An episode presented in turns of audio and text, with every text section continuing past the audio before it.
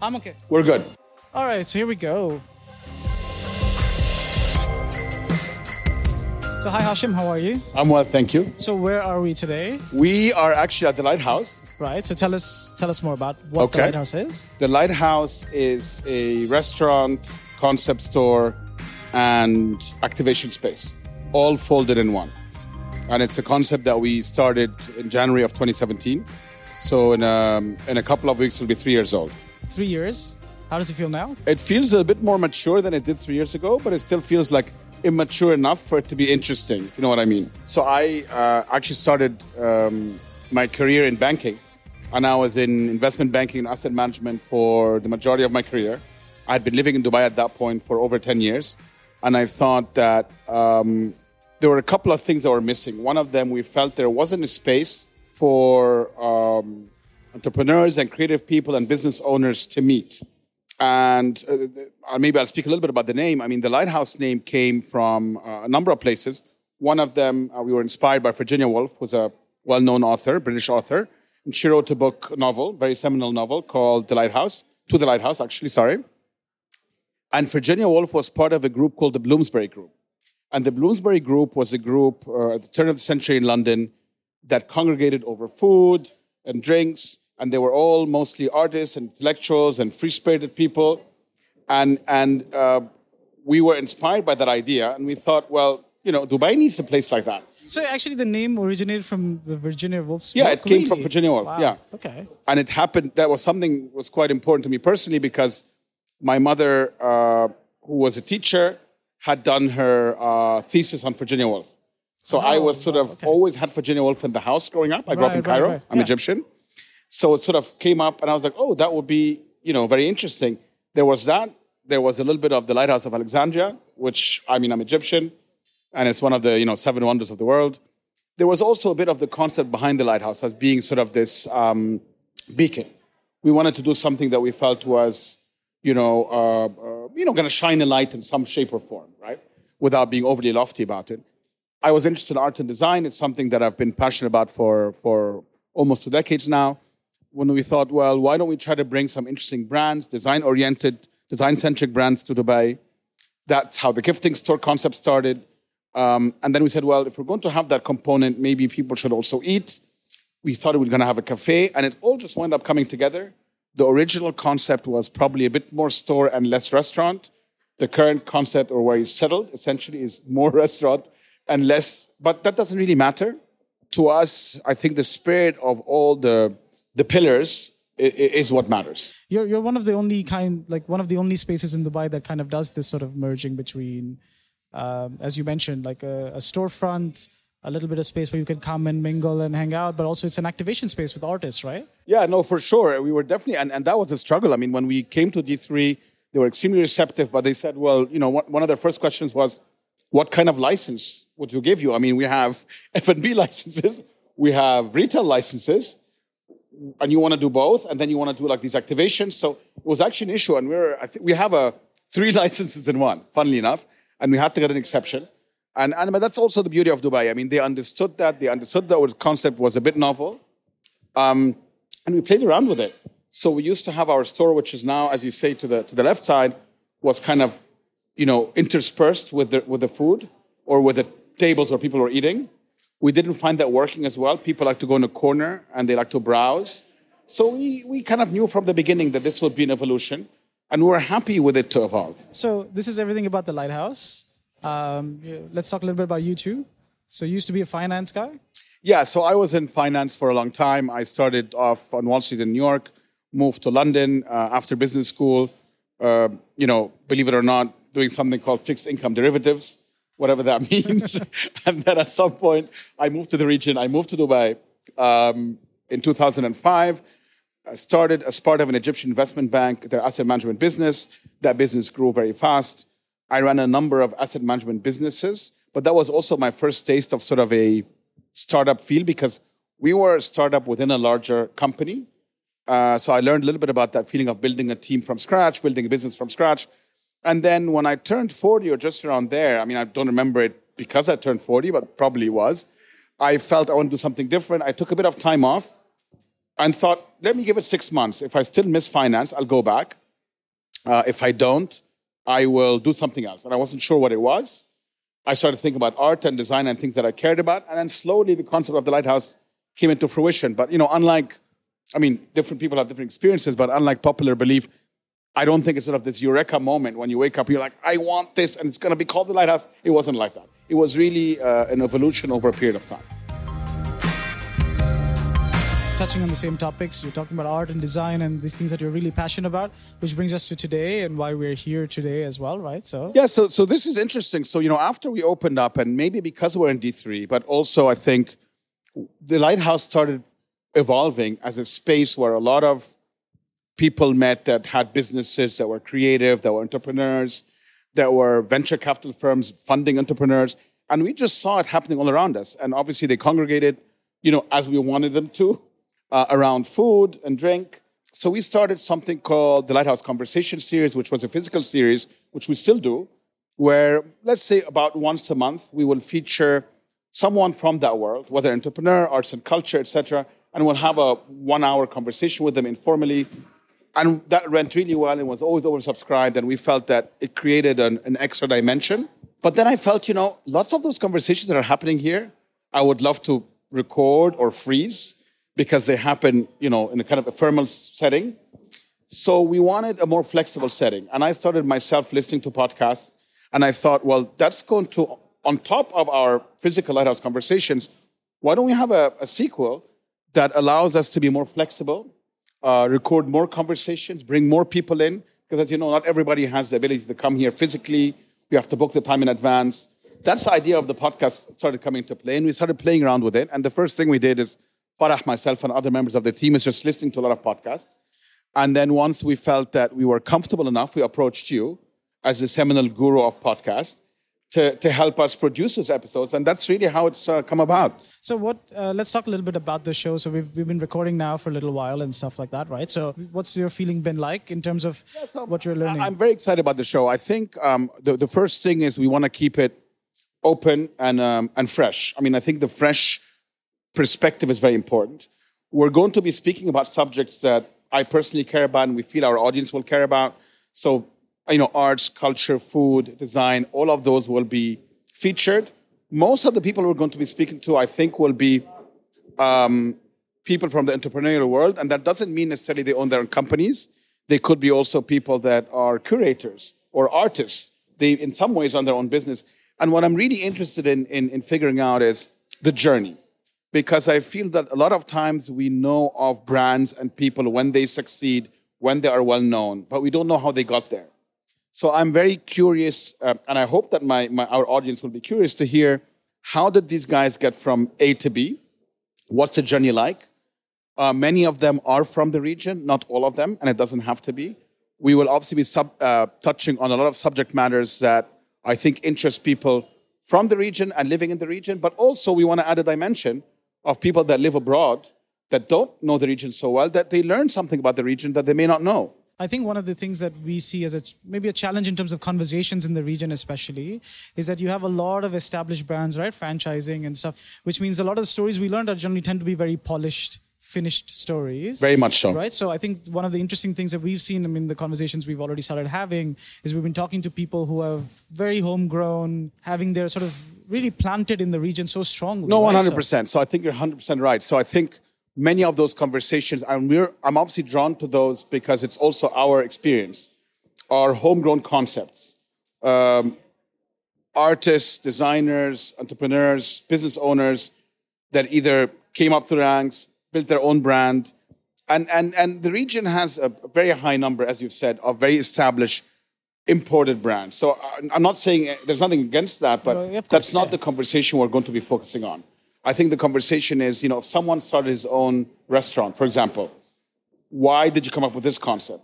And and we've seen that the audience has changed. I mean, look at even just in F&B world, just one example. Uh, compare 10, you know, a decade ago, or even five years ago, the number of homegrown concepts yeah, and oh, the yeah. appeal versus today. I mean, it's a night and day. And there's reason for that. I think many people that are from here or have lived here or participate in the fabric of society are able to touch their customers with those accentuated concepts that they're coming up with. And that's really the idea. And they want to plant themselves as well, just as much as I mean, as as we're talking right now about the fact that we saw this disparity and stuff like that, it's natural for us then to take the next step and think like, okay, how do I fix that disparity? So I'm going to try and establish something of, of it as I well, think right? So. And I'm sure you started your own podcast company for the same reason. I mean, yeah. you wanted to, I'm guessing, so I'm speaking, I mean, why did you start your own company? Let's start with that. no, but but you're right. It, it had to do a lot with the regional conversation that we were having. First of all, I mean, and as you pointed out as well, a lot of people are listening to international podcasts more than they are, even though they listen regionally. So there was a sort of gap in the regional content as well, and that was something that was very important to me. Uh, but also, it was about the fact that what I call the regional perspective was missing. Yes. Right. So even if we talk, we can, we both of us can sit and talk about Facebook or Instagram even, but our perspective from this region and the challenges this region, the opportunities this region has, would be very different. So if someone were to launch something similar here, it would have a very, it would probably have a very different path, but that regional perspective wouldn't happen unless we actually start having the conversations here to begin with. I think that's 100% right. And I think, you know, to be perfectly candid, and I don't think that's a secret, it's also a region that's, you know, uh, a lot of misperceptions about this region, lots of cliches. A lot of people are misinformed, not for any reason of their own, but the, the information is not out there. So, as you well know, I mean, some of the earlier recordings that we've done are with people from the art world, like Mirna, uh, who worked as an editor of Canvas for, you know, almost a decade. And part of her job still is, is to inform her readers and listeners about art from a perspective that is, I'm not even going to say Arab, that is a bit more local, coming from a different perspective. And her audience is both in the region and also, you know, outside. So she writes for lots of international publications that again frame the region in a certain way. So all we're trying to do is lend a voice that's an alternative voice. Our other uh, conversation we had with Dana Abu Ahmed, who's a Saudi designer, uh, we talked to her about, you know, um, how did she become interested in fashion? Saudi is a, is a, is a there's a lot of change in Saudi. How do you does that come into your work? How do you uh, weave that into the fabric of the work you do, et cetera, et cetera? So I, I think I'm hoping those are interesting conversations. Um, and we're not just also interested in stories that are already well known. We're also hoping to tell stories that uh, people become familiar with. Because one thing we felt being in this space over the last three years, there's a lot of talent out there. There really is an abundance of talent, and many of them just don't know the path. And we're not going to be, you know, able to just show them the path. But I think by hearing others that inspire them, that, that should help. Sure. So I'm going to put you slightly on the spot now because I've thought of two questions and Sure. that I'd love I mean, to hear I, from you. I would be shocked if you wouldn't want to put me on the spot. Right, that's also true, It would isn't it? make that conversation Yeah, an that's interesting one. probably true. Please. Uh, the first would be: Is there something that you learned that you didn't know before you started recording this? Yes, absolutely. So, I mean, in, in bo- both cases, they were guests that I am friends with and I've known for quite some time, either family friends or personal friends. Um, and I think when you bring them on the podcast, um, so, you know, it came up in our last podcast with Dana, that was very interesting. What matters to them? You know, uh, what is sort of the raison d'etre that makes them wake up in the morning and do what they do? And in her case, as you recall, we don't want to burn the, the, Yeah, the episode course. but she sort of has this multiple um, hats that she wears. And it was very interesting to hear from her perspective um, what you know makes her tick and makes her wake up in the morning and feel this matters. And why she why she continues to wear multiple hats rather than not? That's- that's- right? that and I think well. that's really interesting. As That well. as well. yeah. So I think what's interesting, even though I've known those those uh, ladies in this case, there'll be some men as well on the show.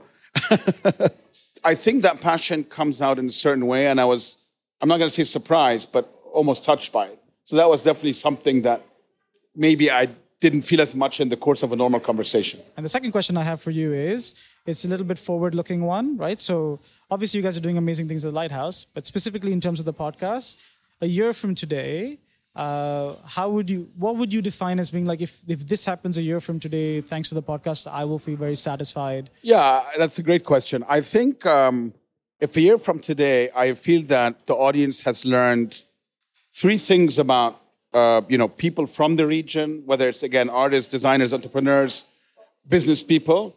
That will make me feel really good. Three things they didn't know. I mean, so we're hoping to surprise a little bit, and we're trying to curate our guests and our show accordingly, right? So as you said, there's a lot of ways you can take this conversation. I'm hoping that people will come and say, you know what? Until I listened to those episodes, I didn't know one, two, and three. And that can be positive. It may also not be as positive. Um, that's fine. but it's um, and I think that's what brings in this freshness. So I think a fresh perspective, not rehashing topics that have been already talked about a million times, not talking to people that maybe everybody already knows, etc. I mean, that's really a, an integral element of the show. Yeah, and I think as we start to mature, as even in terms of content in this region that we're starting to see now, I mean, obviously there have been a lot of podcasts, a lot of other kinds of content. I think it's time to move the conversation to the real stuff. Peel back. No, 100%. And look, the same way we wanted to start the Lighthouse in a way to create a physical hub, we're hoping to create a little bit of a virtual hub. I mean, again, the conversation online is somewhat limited, and I don't feel there's many places where people can congregate to have that conversation. Is the podcast is one element of that. That's great, and the beauty thing, beautiful thing is it can start online and then continue offline. So, or, or the other way around. So, lots of those conversations were things that actually started here having lunch and me saying, you know what, can I just bring you on that show? And hence we did the podcast. It's more flexible in terms of a format because I want to hear more. And I think those make for the best conversations. Yeah, and I think the listeners should know as well that in addition to when we're doing the podcast in the format that we intend to do, right? So we've talked about this. One is, of course, we're going to be recording, and you're going to be recording with entrepreneurs as we have already. But we also want to do live stuff. Yes, 100%. And you know, there were a couple of inspirations for me. I mean, again, these are Western models, but I think that worked really well. I mean, I'm somebody that listen, reads the, the, the, the Financial Times, the FT, especially the weekend FT, and they have this series called Lunch with the FT and it's a brilliant series because you actually see where they ate and what they ate and how much it cost, and the FT paid for it. And again, it's bringing those elements that I feel food and conversation really fit together. So Farah has this um, wish of having one of those conversations while people eat because she wants to hear the sounds. Yeah, and we said we're going to do that. And, and so it's kind of interesting to bring these different elements, right? um, because I think that's also what makes it makes it come alive a bit more. Okay, so we should probably inform the listeners when they can expect to hear the first episode.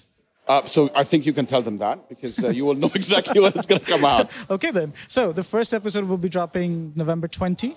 Right, and then bi-monthly. And then bi-monthly. So every two weeks we'll have a new episode uh, with a different person, right? And then we're hoping to also have the live events begin in a couple of months' time. So if people are listening that are in Dubai, or they're visiting Dubai perhaps can actually come in and actually be part of the live conversation?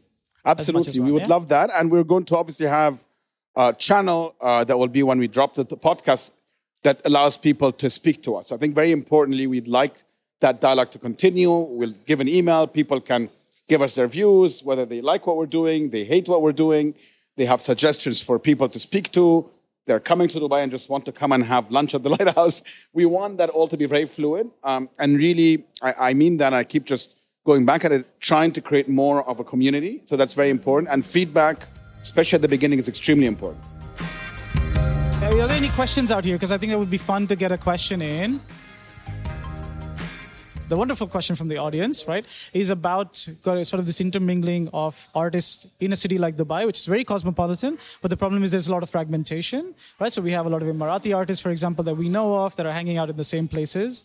Uh, Asian artists perhaps doing the same thing. And so the question is, uh, how does the Lighthouse as a space, or perhaps how will the Lighthouse conversations, what are we going to do towards getting these people to sort of commingle across these uh, these uh, fragmentations?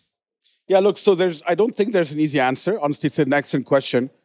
I, I, this is our hope that obviously by breaking it down to certain elements, people will start relating to some element. So, for example, uh, talking about startups. If I talk about our journey as a self funded startup from day one till today, many others will find certain elements of the story that will resonate with them. Has very little to do whether they're Egyptian like me, or Indian, or Emirati and those become the connection points. Similarly, uh, in art and in design, um, and, and in, in almost all aspects. So, what we're hoping to do is by kind of bringing to light those elements, people start finding connections, and it breaks down some of those barriers because you're, you're right, it's absolutely true. If you look at those movements, you know, in the US or in Europe, even parts of Asia, I mean, they have been there for a very long time. If you're talking about the Gulf region, a lot of this is very new. So it just takes time. Something we're going to talk about in the podcast as well. I'm personally get a little bit tired of people. Everybody wants these sort of overnight success stories, right? And and and my personal philosophy, or I learned the hard way, all good things take a very long time to build. Things like art patronage, things like building uh, a community for artists and designers, physical space. That just takes museums have just been part of the Gulf over the last literally not even decade. You know, so so think about that compared to the Louvre or British Museum. Um, so so I just think that um, we are impatient, probably for good reason. It's also uh, a region when you talk from the Gulf that's that's transient and we're uh, uh, disproportionately young, so people are impatient. But I I do think honestly, uh, as, as objective as I can be, that there have been many strides. It's not like things have not moved. I think sometimes it's also just like people that have been in the region long enough and we see this thing happening, for example, in New York or somewhere else. And it's almost like a feeling of like, why isn't it happening here? I want to be part of it. I want it to happen here. Yeah. I mean, you just started having museum institutional collecting uh, when, you know, you, when you announced in Abu Dhabi, you know, less than a decade ago, the institutions that might happen in Qatar and so on and so forth. This was very new uh, and still is very new. So it'll take a little bit of time, but I think we'll um, we'll get there. Awesome. So I think that's everything. Is there something you want to add to this that we perhaps didn't cover? I think we've covered most of it. As usual, you've been a wonderful conversationalist. So well, thank you. Yeah. yeah. I feel you've covered all the all the elements. Awesome. So the Lighthouse Conversations launches on November 20. Are you excited? I'm extremely excited, and I can't wait for the feedback. Thank you.